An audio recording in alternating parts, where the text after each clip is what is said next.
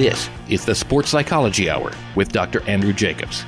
I cannot express the gratitude what my son came and visited you. Doctor Jacobs has been in practice for thirty-seven years as a sports psychologist. I have seen a change in youth sports in the last ten, fifteen years. I've talked about it a lot on this show. The Sports Psychology Hour.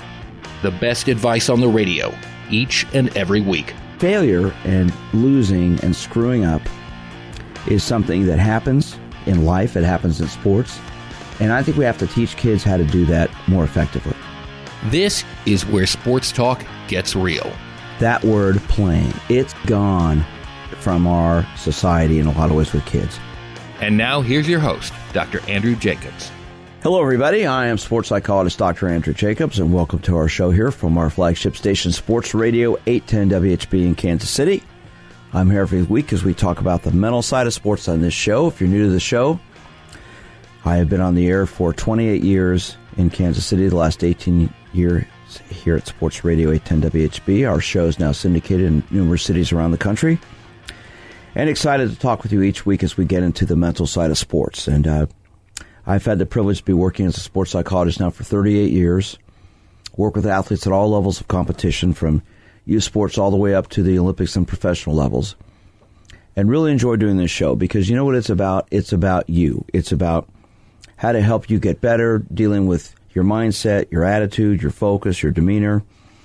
We take calls, we get into discussions each week on this show. And what I love doing about this is helping people out with their mental aspect of, of sports. We talk about sportsmanship, we talk about mental preparation, attitudes, confidence, team building on this show. And I look forward to doing it with you each week, as I mentioned. And today, we're very fortunate because I have two guests with me in studio who both spend a lot of time with golfers. And as it is now that time of year when the weather is turning, and in Kansas City, where our show is hosted, thank God the weather has changed because it's been icing and snowing and cold and windy, you name it. It's been non-golf weather. And, and now in the last few days, it's like somebody turned on the switch, the sun's come out, the grass is starting to grow, and golf balls are being hit outside. An amazing sound. Haven't heard that all winter. Joining me in studio today are two people who know a little bit about it. I've got Rob Shipman, who I've known for a long time. He's been a golf pro at the at the Rob Shipman Golf Institute at Milburn Country Club in Kansas City. He's been on the show with me several times over the past few years. Rob's coached over sixty state champions. That's right, six zero. Quite a few people. He's given me lessons, and he knows golf inwards and outwards. He knows about the mental aspect. He knows how to teach. He works with people all over the country, and he is the guy who understands how to teach people, how to help them out. And also with me is Sarah Stout, who has a master's in exercise science, and she is a fitness instructor with the Titleist Performance Institute, known as T P I. And she works at the National Golf Club in Kansas City, helping golfers out. So the two of them are here this morning. First of all, thank you both for being here. Thanks for having me, Andy. Good to be here with you and Sarah. Yeah, it's a nice morning. Well, let's talk about, I, I think it's only perfect that you guys are here today because the weather has just changed. And especially, Sarah, with what you do as a fitness fitness instructor, because people want to come out and start hitting golf balls. And obviously, I will I will predict there will be some people with pulled muscles this week. Rob, have you already seen it? I think I might be one of those people, Andy. Okay. Let, let, let me start with you, Rob. People have been inside, maybe swinging their golf clubs somewhere. They haven't been out on a golf course here in Kansas City and around the country for the most part because no one's able to play. I know up north, like in Minneapolis, there's still lots of snow on the ground. There's flooding going to be going on. Um, so it's been a very frustrating winter for a lot of people who play golf if you're north of, of the southern states. So what do you say to people when they come in to take a lesson from you and they haven't hit a ball all winter, they haven't swung their club? And then we'll get to Sarah because that what she does is so important. But but what do you tell them as a, as a golf pro? Well, anytime they walk in, it's constantly, you know, just take a club, take a wedge, hit some easy chip shots, hit some easy pitches, get the muscles stretching, get them warming up. You just don't want to grab a, a long club and start just hitting, um, even though, you know, Tom Watson, then he says he always takes like a two or three iron and starts hitting it first. But I know if I did that, my back would break in two. You think he's still doing that at his age? I, the last time I, I was with him when he played, he did do that, which was maybe three or four years ago. Well, he's a special person, and he's done some incredible things on and off the golf course with his charities in the Kansas City area, as well as his performance on the golf course. So we're not going to criticize anything Tom Watson does. But, that's right. But for most people, you would say don't do that. I, I couldn't do it. I can tell you that. Well, why do people want to do that? What, you want to grab your driver and you want to just start whacking it in there, right? Because that's what people want to do. Everybody wants to grab the driver and whack it.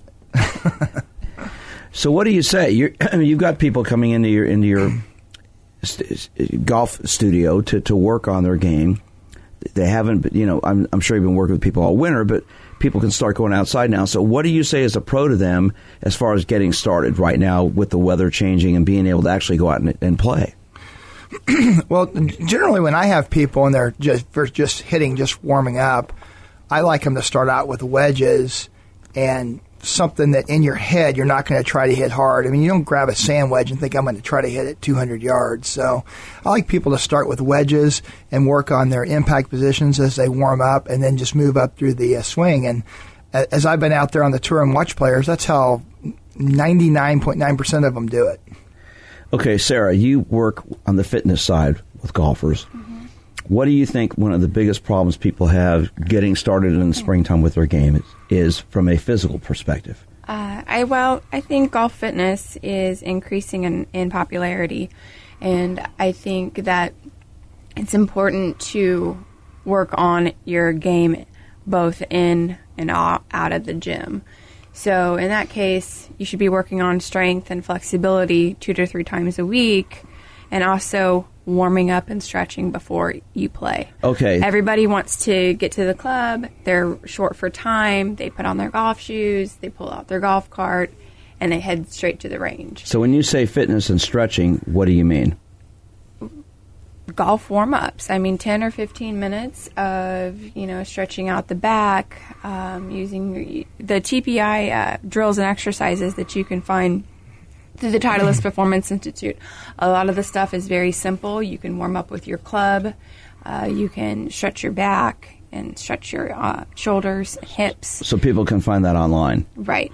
Sarah, do you like the uh, weighted club to warm up with, the heavy club?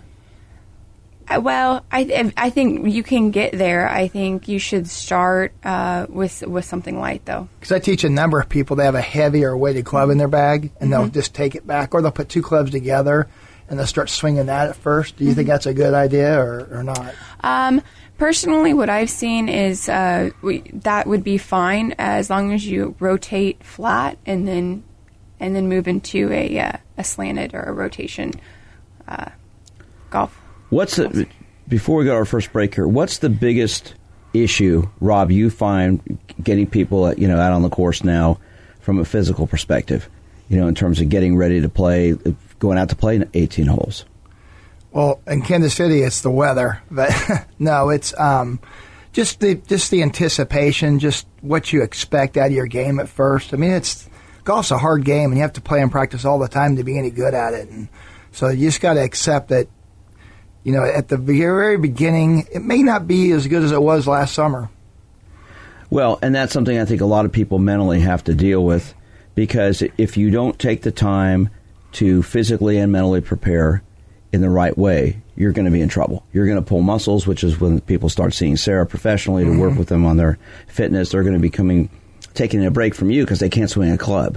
So I think one of the things that's important now is people take the time to physically and mentally get ready. I'm sports psychologist Doctor Andrew Jacobs. I'm here every week as we talk about the mental side of sports. Today I've got two guests in studio, Rob Shipman from the Shipman Golf Institute in Overland Park, Kansas, and Sarah Stout, who's a Titleist Performance Institute fitness instructor. She works at the National Golf Club in Kansas City. I'm sports psychologist Doctor Andrew Jacobs. This is the Sports Psychology Hour. This is the Sports Psychology Hour.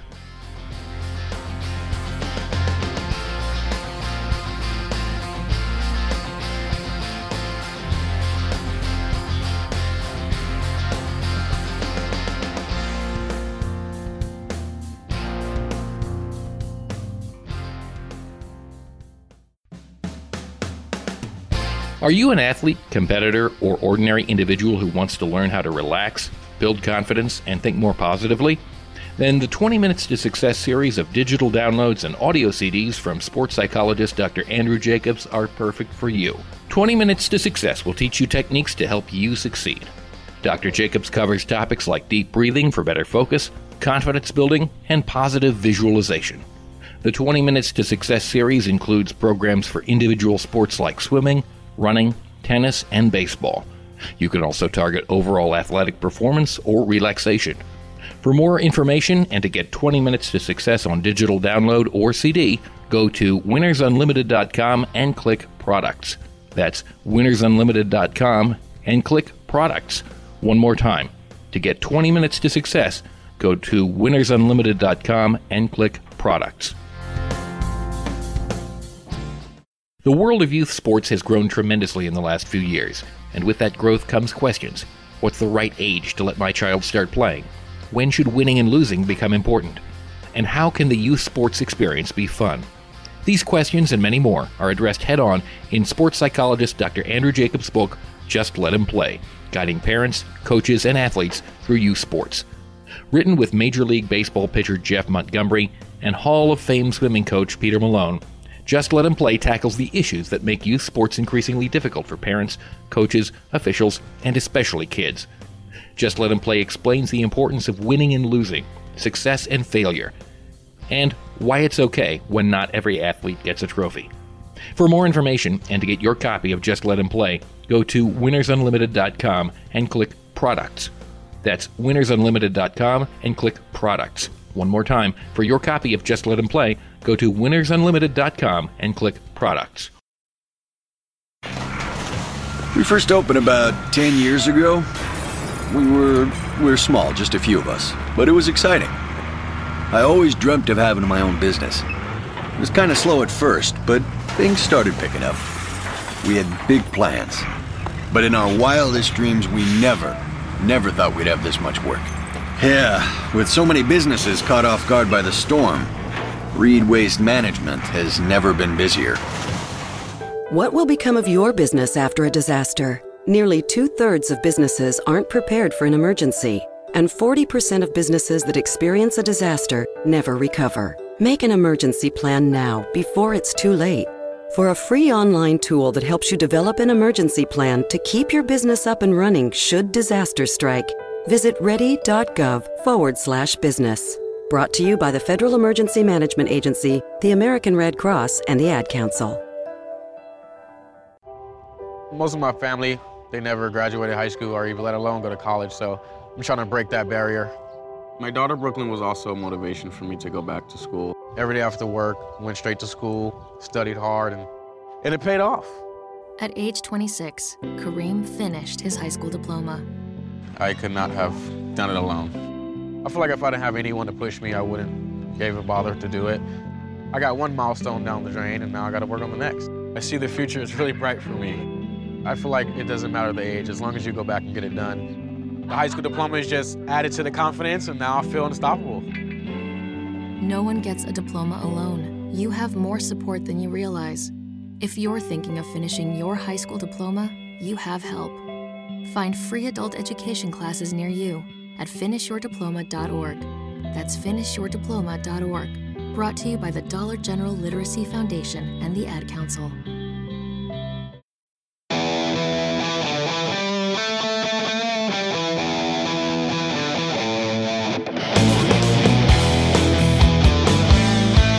This is the Sports Psychology Hour. Hello again, everyone. I am sports psychologist Doctor Andrew Jacobs. This is the Sports Psychology Hour from our flagship station, Sports Radio eight ten W H B in Kansas City. I'm here every week. Our show is broadcast now around the country in a number of cities, and thank you for joining the show. I've got two guests with me today in studio, Rob Shipman from the Shipman Golf Institute at Milburn Country Club in Overland Park, Kansas, and Sarah Stout, who is a Titleist Performance Institute fitness instructor, and she works at the National Golf Club in Kansas City. Both of them have a lot of experience working with golfers. Rob's coached, and listen to this, over sixty, he said sixty-five high school state champions. So I'd say he knows a little bit about the golf swing. And I've taken lessons from him. He's, he's helped me out tremendously. And since it's springtime, the weather's changing, people are starting to get out. We, we're talking about mentally and physically getting ready. So expectations. Right now, people have, you know, expectations. The weather's great. I want to go out and play. I want to play eighteen. I haven't swung a club all winter. What do you say to them mentally? Rob, let's start with you. How do you get people mentally to get prepared to play? Well, right now, Andy, we're, is, is high school golf tryouts, or, or high school golf starting right now. And so with every kid that walks in there, we're constantly talking about expectations and what to expect, because the weather's going to be windy, the weather's going to be cold, the lies aren't going to be great. Lie meaning how your ball sits on the ground. The greens aren't going to be good. They're not grown in yet. It's just you can't expect to shoot the scores you shoot in the middle of summer this time of year. You can't expect to hit fairways all the time. It's just the, the lies are bad. The rough's going to be choppy. You know, you're going to get bad lies. So you, you just got to, you know, m- understand that your score's not going to be as good, but try to make it as good as you can, and don't get frustrated if you don't shoot even par every time out. So the expectations a lot of these, especially high school kids, have are maybe a little bit out of whack in, in the sense that they want to be playing the way they want to be playing in the middle of June, and here it is early March. Yeah, it's yeah, it's tough here. I mean, if you look even out there on the tours, they can make those courses as long and tight as they want to, but when do their scores go up? When the wind blows and the weather gets bad. Okay, Sarah, you work with, I know, a lot of female golfers as well as male golfers with their fitness. What are some of the expectations that a lot of these people have when they come in to talk to you about, you know, wanting to go out and play from a physical perspective? Well, we start, the, the T P I, the Titleist Performance Institute, has a uh, physical screen. So that is a good starting point for me or any other certified professional uh, to m- go through a list of what may be triggers for them physically, what may be slowing them down, what may be causing pain. And so what I start is to actually go through this and work with them on a one-on-one or group basis. Right now, I, I have a women's class when I'm doing twice a week, both group and one-on-one uh, fitness. And, uh, you know, they they want to hit good and they want to feel good. And that's what I help them do uh, through these corrective exercises that gets them moving better and feeling better. What's, what's the biggest, for either of you in this, what's the biggest obstacle right now mentally with people you're working with? They get frustrated. They think that they uh, the shots aren't as good as they want. It makes the game not fun. They don't quite understand the geometry. Golf is so counterintuitive. As you know, it's so counterintuitive. You swing left to make a ball go right. You swing right to make a ball go left. It's it just just understand. Really, I didn't know that. Yeah. So you know, it's just, it's it's a very difficult to understand. It's a rare golfer who can figure it out on his own. But yeah, they, they hit, and they it's it's for some people it's just hard to realize that it's not perfect all the time. It's never going to be perfect all the time. It's okay. Hard to accept. So, go ahead, Sarah. And I playing through injury, playing through pain. A lot of the times, um, people with low back issues will continue, you know, to hit balls or continue to play even though there's something bothering them. I was just going to ask you, what what do you think the most common injury you low, encounter you encounter with golfers? Low back. Low back, especially. Especially for older people like, like mm-hmm. myself. Being even, well, in yeah, my and sixties. Even y- younger clients, too. And I think uh, with, you know, women, too, but men especially will continue to push themselves through that frustration. Um, they'll continue to hit balls even though they're not hitting right. And they, they think if they just keep hitting that day that it's going to get better. And sometimes it doesn't get better, and then that frustration goes up, too. Okay, Rob, I've you and I have known each other a long time. We've talked about this before. You mentioned the word expectations. Let's throw parents into the picture here for a second. You're smiling as I say yeah. that. Okay, where where's the common issue with with kids and their parents that you see today? You work with all these high school kids, sixty-five state champions, so you know all about that probably better than anybody. Well, I mean, there's some phenomenal parents out there, and then there are some that maybe are well-meaning, but maybe not the best at what they do as far as their kids' golf game. And, you know, with kids today, there's so much pressure, so much good players, and it, it, some of these golf teams are incredibly hard to beat. And there's some high school teams that would beat my college team. They're so good today. So parents want the best for their kids, but maybe they don't always go about it the best way, and they might end up putting more pressure on the kid than the kid already has on him without meaning to. Okay, you teach up, up to nine people a day. Mm-hmm. In an hour lesson per person. You're a very busy person, uh, a golf pro teaching.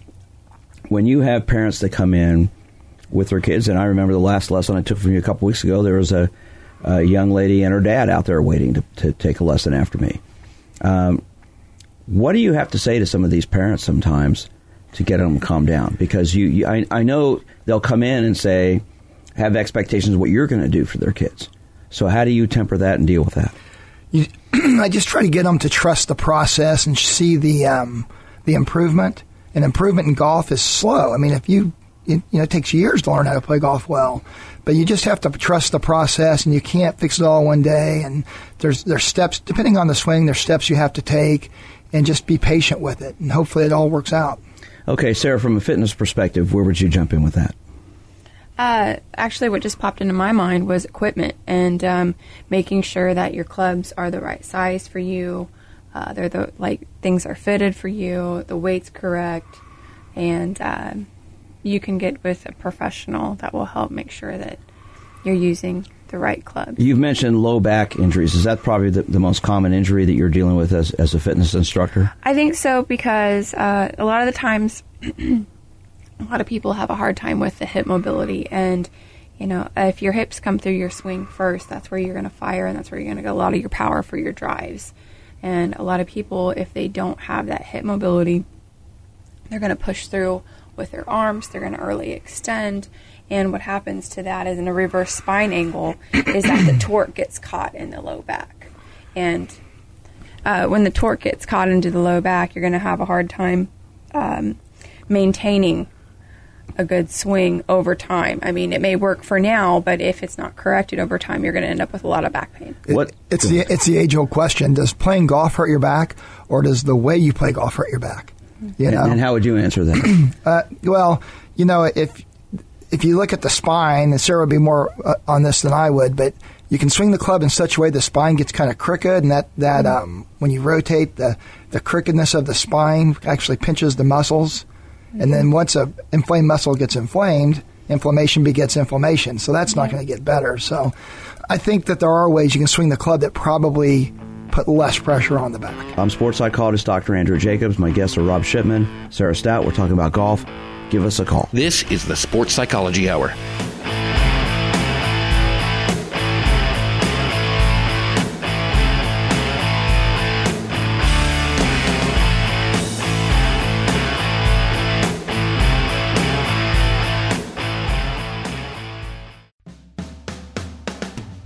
Are you an athlete, competitor, or ordinary individual who wants to learn how to relax, build confidence, and think more positively?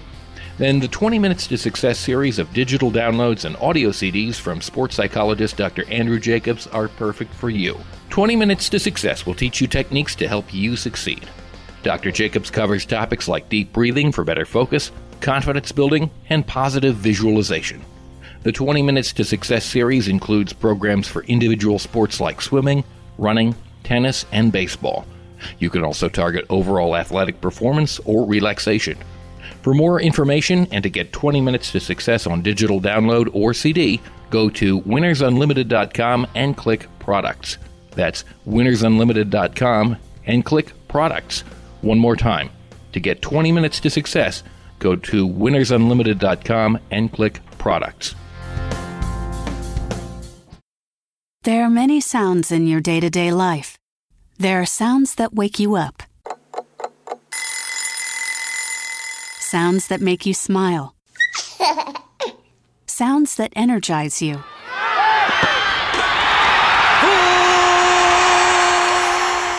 And sounds that help you relax.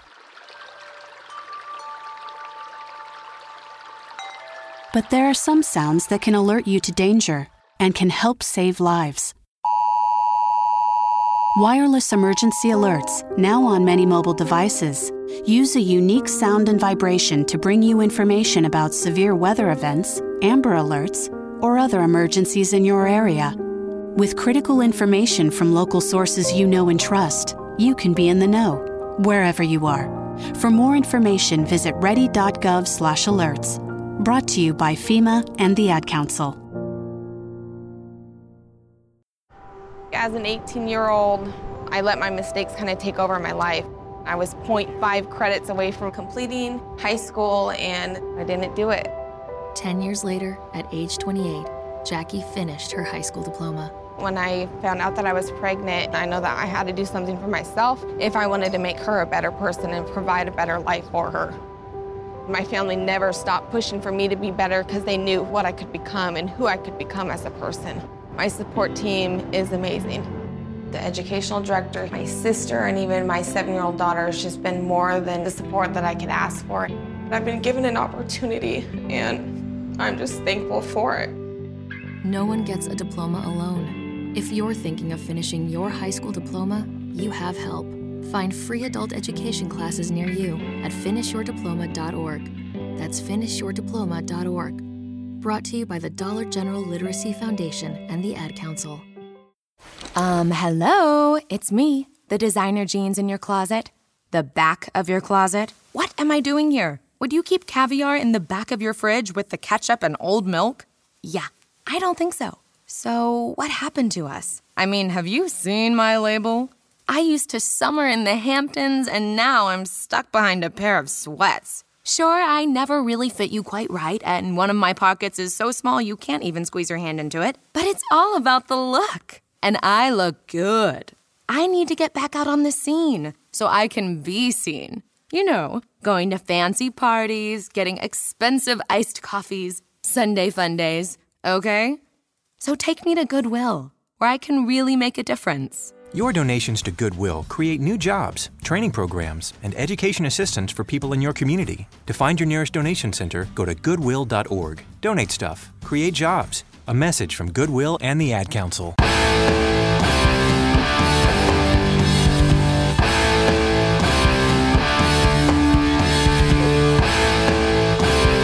This is the Sports Psychology Hour. Yes, it's golf time. I'm sports psychologist Doctor Andrew Jacobs. Welcome to our show here at Sports Radio eight ten W H B, our flagship station in Kansas City. We're on in a number of cities around the country, and I've been here for the last eighteen years, the last twenty-eight on radio in Kansas City, and practicing as a sports psychologist in my thirty-eighth year. I've worked with golfers forever. I've played golf since I was seven. Still don't have a hole-in-one, Rob. It's your fault. Why is that? Okay, we're going to get in. My, my stepfather, one of the most wonderful people I ever knew, Les Duncan, who belonged to Milburn Country Club, had seven holes in one in his life. That's incredible. Which just, yeah, he passed away, I think, gosh, twelve years ago in his early nineties, but he had seven holes in one. He loved playing golf, and I love playing with him. Just a wonderful man. But, and you know, golf, golf is a game that's a family game. Everybody can play. You can play till you're ninety. You can start playing when you're four. It's, it's one of the most exciting games out there. And I think it's something mentally that requires a lot of preparation. Joining me today in studio are Rob Shipman from the Shipman Golf Institute at Milburn Country Club and Sarah Stout from the National Golf Club in Kansas City. Sarah is a Titleist Performance Institute fitness instructor and golf instructor. Rob Shipman, there's nobody better in Kansas City than him. He's coached sixty-five high school state champions. And if you'd like to give us a call, if you got a question about your golf game, if you want to find out about the right fitness training program or physical lesson program, these are two experts in the studio who would be more than happy to talk to you. Okay, the mental side of golf. Obviously, I've dealt with this forever. And as I said earlier, golf's maybe the most frustrating sport there is out there because it looks so easy to just go out and hit that ball. But I watch people all the time. It goes left, it goes right. It pops up in the air. I have seen people throughout my life throw clubs, break clubs. I had a physician I was playing with years ago. He got so frustrated he took his bag on the fifteenth hole at Oakwood Country Club and threw it in the lake. Very prominent doctor, as a matter of fact. He said, I'm done. And he, he refused to finish the round. He just walked into the, the clubhouse and said, I'm done. I mean, I would have gladly pulled those clubs out of the lake because they were a lot worth a lot more than mine. Okay, as a as a golf pro, Rob, what is the most frustrating thing you have to work with players on when you're teaching them? Well, when, when players get frustrated, that's the most frustrating thing because it's no fun to be around someone who's just frustrated and complaining and, you know, the like. So um, in, in life, forget golf, but yeah. Yeah, exactly. So You know, I think in golf, I'm, you know, when I'm dealing with kids, or it doesn't have to be a kid, anybody, um, just trying to make them understand the percentages of golf. That if you look out on the P G A Tour, they average sixty percent of fairways hit, right? Six out of ten. And they, they hit five hundred balls a day, all day, every day of their life, pretty much, right? So if they're hitting six out of ten fairways, how many fairways are you really expected to hit? You know, if you're a golfer and you're hitting half the fairways, you're pretty good at golf. You know, same thing, greens, putts made. I get kids all the time. You know, I hey, I missed, uh, I shot seventy-five today, I should have seventy-two. I had three putts, ten foot, and I missed them all. Well, if you look at the percentages, a ten foot putt is way below fifty percent make rate, way below. You know, it's more like twenty percent make rate. So, you, you know, just got to understand what's really realistic in golf. So, how do you get the people you're coaching? You can tell them that, but how do you get them to absorb that and understand that? Well, you you, you know, you, you show them the percentages for sure so they can see what those tour players, because they, you know, you've watched on T V, the tour players that are winning that week are the ones that are on their game. So you're seeing them hit fairways and greens and make all their putts. But, you know, there's one hundred guys behind them that week that aren't doing that. I always like to say this quote I heard from Jack Nicklaus years and years ago. He was here in Kansas City. Tom Watson used to put on a, uh, at Blue Hills Country Club, a, a charity event. And Nicklaus was here, I believe it was nineteen eighty-three. And he said something that I, that I actually wrote down.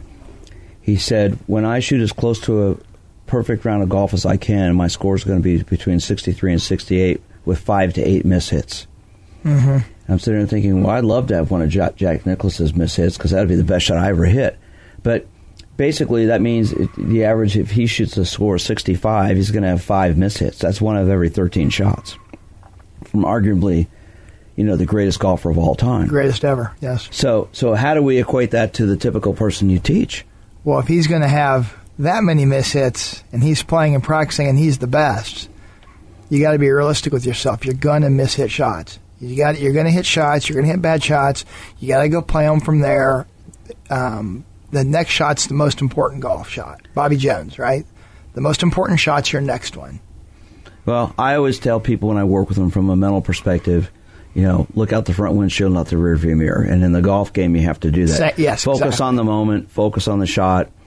You know, and, and that's where the whole mental preparation part comes in. And, Sarah, I'm going to get to you in a second with this whole with the physical perspective. Yeah, don't let the bad shot you just hit affect the shots you're getting ready to hit, which is exactly what you're talking about. Yeah, because too many people, you know, hit a bad shot, then they're ticked off, they slam their club in the ground, they go to the next shot, they've got that ne- negative image in their mind. From a physical perspective, isn't it the same thing? You, if you're not feeling right, you've got to do something to get yourself feeling better, and maybe that pain won't go away, but you can play through it, correct? Right, and I think uh, what I'm hearing from you guys too is is practice makes perfect. Uh, you can't you can't play once a week and and expect to to have the same results as if you were practicing three times a week. Sure, you can. Come on, why not? You know, it's it's the, the best pros are the ones that have dedicated to their cause. You know, um, they they work consistently on all aspects of the sport. You know, in the gym and. I would expand on that, too. It's perfect. Practice makes perfect.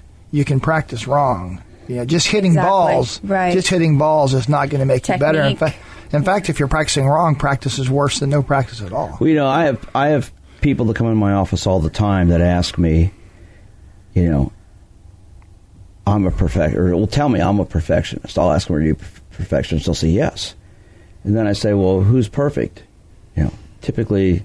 They'll say God, and I go, okay, what human being have you met is perfect? Then they look at me, well, nobody. Okay, so if nobody's perfect, why are you trying to be perfect?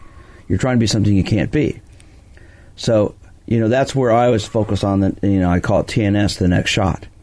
Focus on the next shot. When you hit a bad shot, what I always tell people is, or I ask them first, what do you do? A lot of them tell me, I'm like, get ticked off, throw my club in my bag, go to the next shot, and I'm angry. Worst thing to do.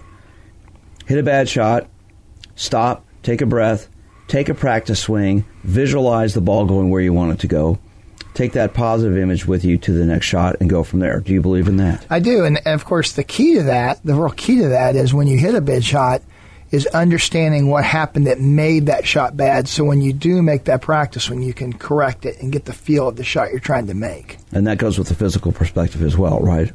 Right. The more comfortable you are with your body and understanding how your body's working and what physical limitations you may have, the more that you can work through that and prevent it from happening at the wrong time.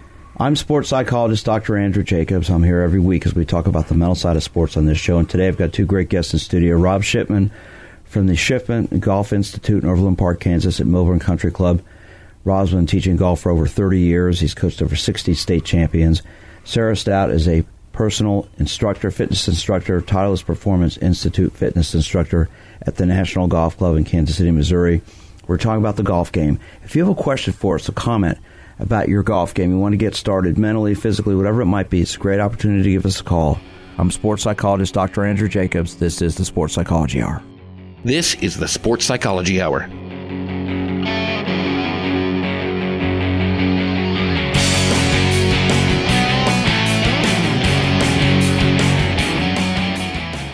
The world of youth sports has grown tremendously in the last few years, and with that growth comes questions. What's the right age to let my child start playing? When should winning and losing become important? And how can the youth sports experience be fun? These questions and many more are addressed head-on in sports psychologist Doctor Andrew Jacobs' book, Just Let Him Play, Guiding Parents, Coaches, and Athletes Through Youth Sports. Written with Major League Baseball pitcher Jeff Montgomery and Hall of Fame swimming coach Peter Malone, Just Let Him Play tackles the issues that make youth sports increasingly difficult for parents, coaches, officials, and especially kids. Just Let Him Play explains the importance of winning and losing, success and failure, and why it's okay when not every athlete gets a trophy. For more information and to get your copy of Just Let Him Play, go to Winners Unlimited dot com and click Products. That's Winners Unlimited dot com and click Products. One more time, for your copy of Just Let Him Play, go to Winners Unlimited dot com and click Products. Take a look under your bed. Find stuff under there? What about jobs? No? Now try your basement. There's a pair of overalls that overall you're not so into anymore. A perfectly good laptop that hasn't sat in your lap in months. And even more stuff, but still no jobs? Well, you really have both. See, stuff is defined as household articles considered as a group. Sometimes this stuff is no longer needed. Wait, no longer needed? That can't be right. Because remember those jobs you were looking for?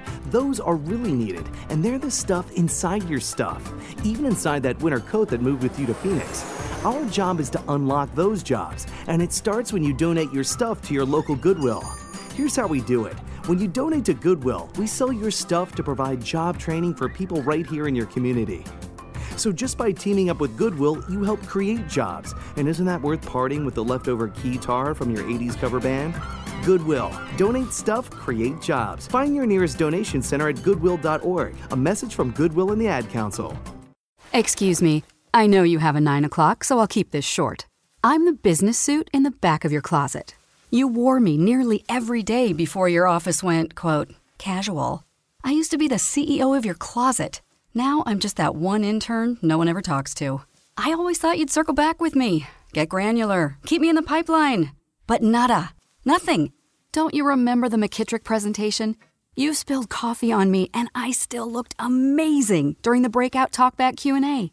So I think it's time for me to move on. I've got a great resume, and I absolutely crush it in interviews, okay? Let's make this a clean break. Shift the paradigm. The only thing I ask is that you think outside the box here and do this.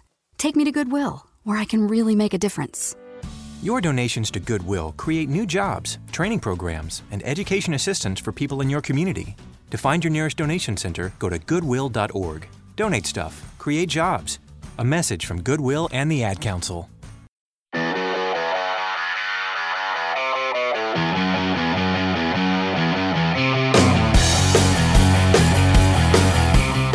This is the Sports Psychology Hour. Hello again, everyone. I am sports psychologist Doctor Andrew Jacobs. This is the Sports Psychology Hour here at Sports Radio eight ten W H B. My guests in studio today are Sarah Stout, who is a Titleist Performance Institute fitness instructor. She has a master's in exercise science. She works with golfers at the National Golf Course in Kansas City. And Rob Shipman, who's been a golf pro for over thirty years, has coached sixty-five state champions. And both have a great knowledge of golf. Um, let me let me go from a little bit different perspective. couples who play golf. How does that work? Not very well. Okay. Well, I mean, I mean, golf golf is a sport you can play your whole life. I've known dozens and dozens of married couples who play together. Okay. Sometimes the wife is better than the husband. Mm-hmm. Okay. But how do you work with couples, Rob?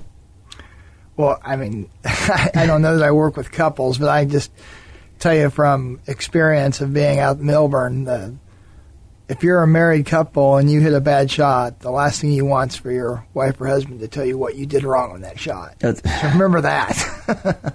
Because they don't want to hear it. They, they, they, they, you know, they don't want to hear that. Okay, so that that brings up this whole issue of, of criticism. Okay, you know, I, I've worked with golfers my whole thirty-eight years in practice. And one of the things that I, I always hear from a lot of, especially the younger athletes, is when they hit a bad shot, somebody has an opinion on what they did wrong. And they don't want to hear it. They they are not interested um, while they're playing. Sometimes it's their parents who are watching them play. Sometimes it's a co a co-player. Playing partner. So as a pro, what do you what do you say to them about that? How do you get them to try to, you know, w- we talk a lot about in my profession about visualization. You know, a few years ago, Jason Day was criticized during a telecast because he takes a few moments before each shot, closes his eyes, and visualizes the shot. And I can't remember who the commentator was, but he's saying, what is he doing out there? He needs to just get up and hit the ball. Well, then he got up and hit it and hit a great shot. And he talked afterwards about how he visualizes every shot. The importance of getting yourself relaxed and focused is so important. Yet, dealing with playing partners who are talking in your backswing, dealing with parents who might be watching every shot, the criticism. So, what do you what do you do, Rob, to help them deal with? Yeah, that? And that stuff bothers you know some people more than others, right? There are some people who, if a squirrel chatters in their backswing, is going to bother them, and there are other people it doesn't bother at all. So you got to realize who you're playing with, and if that stuff bothers you, you probably shouldn't be playing with that person.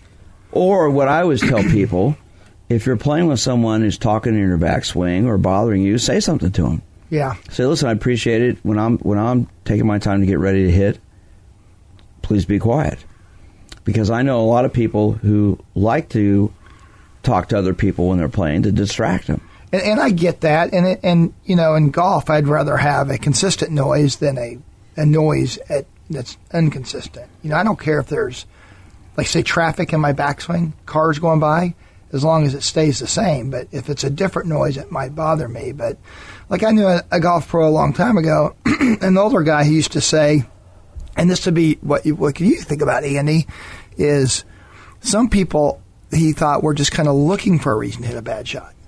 You know, they hear something in their backswing, they hit a bad, and then they they blame it. And he's like, that guy is looking for a reason to hit a bad shot. He is not trying to hit a good shot. Well, so. It's called excuses. Yeah, exactly. I mean, everybody's got an excuse. Sarah, you've got people who will complain to you about being tight or a pulled muscle, and then they go, well, I didn't stretch before I played. How often do you have to deal with that? Uh, well, I think often enough. Yeah, and people don't want to take the time to stretch. They just want to go up and hit the ball. Yeah, you'll hear it all the time. People will be like, I didn't even get loose till the tenth tee, right? right? Well, whose fault's that? Well, you know, when we talk, I talk about four key words. I've talked about it for years on my shows. Preparation, focus, attitude, confidence, called P F A C. How you get mentally, physically, psychologically, emotionally, spiritually prepared to play. What you focus on while you're doing your task. What are the distractions that get in the way? What kind of attitude do you have? Is it a positive, negative, or I call it realistic, a positive, realistic attitude? And then that takes us to confidence, which is the foundation of everything. So I think if you have those things, from a fitness perspective, from where you're coming from, Sarah, that's important. 'Cause you've oh, got yeah. it, right? Because I think, like, you know, with the practice and even the physical, the more comfortable you are with your body, the more comfortable you are with your movements, uh, the more you can do that muscle to mind memory, and uh, you'll be more confident. Actually, when you get out. One of the best golf books I've read is by a sports psychologist named Bob Rotella called Golf Is Not a Game of Perfect. And what he talks about in that book is what I've talked about for years. You're not going to be perfect. You want to hit the perfect shot. You have an expectation. You know, before every shot, take some time to physically get ready, but also visualize the shot. Take some time to see where you want it to go. Give yourself a target area. Aim for that. It doesn't have to be a perfect shot, but make it as close to perfect as possible in terms of your visualization. How do you feel about that? I mean, perfect is it, it's just Ben Hogan, who arguably one of the greatest players and certainly one of the greatest ball strikers of all time, used to say he hit, you know, two or three perfect shots around. And that's that's Ben Hogan, who hit it, you know, next to the hole every time. But you can visualize it beforehand. That Absolutely. Doesn't mean it's going to happen. Then that's my point. You want to see yourself hitting the shot you want to hit. Doesn't mean it's going to go exactly where you want it to go, but you want to have that image in your mind. I would go even beyond that. If you can't see it, you're not going to hit it. I mean, if you can't see the shot, you're not going to hit it. You know, I've I when I started getting involved in sports psychology in grad school in the nineteen, late nineteen seventies, basically nobody had heard of sports psychology in this country. I know the program I was in at the California School of Professional Psychology when I got my P H D in nineteen eighty-one was the, one of the first training programs in sports psychology in the country. Uh, when I moved back here to the Kansas City area to start working, I interviewed a lot of the local colleges. One athletic director even said to me, "I don't believe in hocus pocus and witchcraft." I was like, "Are you kidding me?" Um, the mindset about the mental part of sports was so backwards. Now we're seeing thirty-eight years later, it's talked about all the time. I believe when you have two athletes who are physically the same, the one with the stronger mind is going to come out on top. Now, you've coached kids, adults forever, but you have one story about a young lady who did not take that positive image from her lesson to the course. She would finish how? Yeah, I won't. I won't tell you her name. I don't. I don't think she'd mind. But I had this one girl I taught. She uh, very good player. She uh, ended up playing for an S E C school in college. A very good player, very accomplished. But she did something that I had never seen before or since, and that is most people when they're on the range hitting golf balls, they always want to hit a good one. They're la- they want to leave on a good one. Everybody wants to hit. You know, I'll be a lesson, be a guy hitting. He'll hit like ten bad ones in a row. Until he hits a good one, the lesson's not over. So I'm always like, God, please let me hit a good one here. You mean you so, want him to leave? So I had this one girl who liked to hit on the range until she hit a bad one. And like one day she hit a bad one and was walking off. I'm like, you want to quit on that one? She goes, yeah, I like to hit on, I like to end on a bad one. I'm like, why is that? And she said, because I know I never hit two bad shots in a row, and I know the next time I come out, my next shot's going to be good. In her brain, she had worked out a way to make sure she knew she was going to hit the next one good, which is opposite how most people do it. Uh, it's opposite, basically, of how everybody does it. I, right. You know, you told me that story years ago, and I share that a lot. I think it's a, it's a fascinating story because it worked for her. It did. So what you're saying is that, you know, mentally with the golf game, there are so many things that are involved with this. Sarah, you and Rob deal with, with different aspects, but it's the same thing. If you can go into a lesson or in a, in, a, in a, whether it's a golf lesson with you, Rob, or a fitness lesson with you, Sarah, the mindset becomes so important. What are my expectations? What are my goals for today? What do I want to accomplish? Try not to overdo it. Try not to, you know, have these expectations that are unrealistic. Try to give yourself something you want to work on and go from there and set short-term goals. As we said as we started the show, the weather's changing. Everyone who plays golf is going to want to get out there and do it. It's a great opportunity now to do it. We're going to wrap things up. Rob, how can people get a hold of you if they want to reach you? Sarah, the same for you. We'll start with you, Sarah. Um, okay. Well, um, I'm, I'm at the National Golf Club. You can also look up my site at uh, t p i experts dot com. Okay. And uh, look in the, uh, for T P I certified professionals, uh, fitness level one. You can find me there. And the National Golf Club in Kansas City, Missouri. Yes. Rob, what about you? I'm at Milburn Country Club. You can call Milburn or you can email me at rob three putt at gmail dot com. Just how it sounds. Um, just kind of a play on words from my early days of being such a bad putter. A three putter. Okay, listen, I want to thank you both for coming in today. Great advice. I hope a lot of people pick up on this and take some things from it. I want to thank you both for being here today. Appreciate it. My pleasure, Andy. Yep, thanks. I'm sports psychologist Doctor Andrew Jacobs here every week from our flagship station, Sports Radio eight ten W H B in Kansas City. You can reach me several ways. Our shows are podcasted here at Sports Radio eight ten W H B. Also on my website, which is winners unlimited dot com. You can send me an email at D R J at winners unlimited dot com. Follow me on Twitter at, at D R J Sports Psych, at D R J S P R T P S Y C H.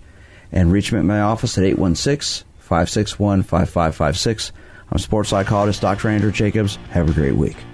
You've been listening to the Sports Psychology Hour. For more information, go to winners unlimited dot com.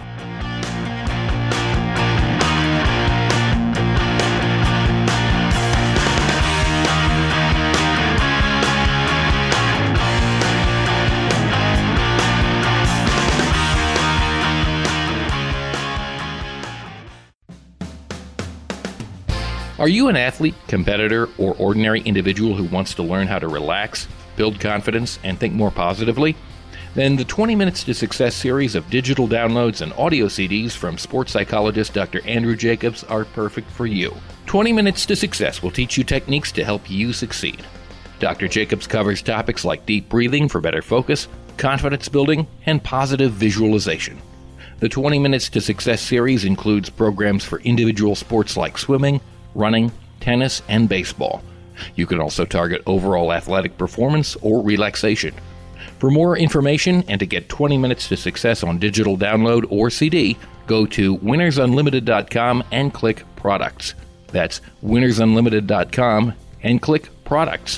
One more time. To get twenty Minutes to Success, go to winners unlimited dot com and click Products. Most of my family, they never graduated high school or even let alone go to college, so I'm trying to break that barrier. My daughter, Brooklyn, was also a motivation for me to go back to school. Every day after work, went straight to school, studied hard, and, and it paid off. At age twenty-six, Kareem finished his high school diploma. I could not have done it alone. I feel like if I didn't have anyone to push me, I wouldn't even bother to do it. I got one milestone down the drain, and now I got to work on the next. I see the future is really bright for me. I feel like it doesn't matter the age, as long as you go back and get it done. The high school diploma is just added to the confidence, and now I feel unstoppable. No one gets a diploma alone. You have more support than you realize. If you're thinking of finishing your high school diploma, you have help. Find free adult education classes near you at finish your diploma dot org. That's finish your diploma dot org. Brought to you by the Dollar General Literacy Foundation and the Ad Council. We first opened about ten years ago. We were, we were small, just a few of us, but it was exciting. I always dreamt of having my own business. It was kind of slow at first, but things started picking up. We had big plans, but in our wildest dreams, we never, never thought we'd have this much work. Yeah, with so many businesses caught off guard by the storm, Reed Waste Management has never been busier.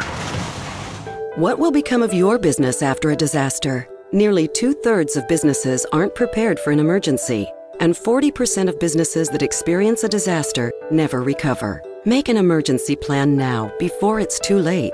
For a free online tool that helps you develop an emergency plan to keep your business up and running should disaster strike, visit ready.gov forward slash business. Brought to you by the Federal Emergency Management Agency, the American Red Cross, and the Ad Council.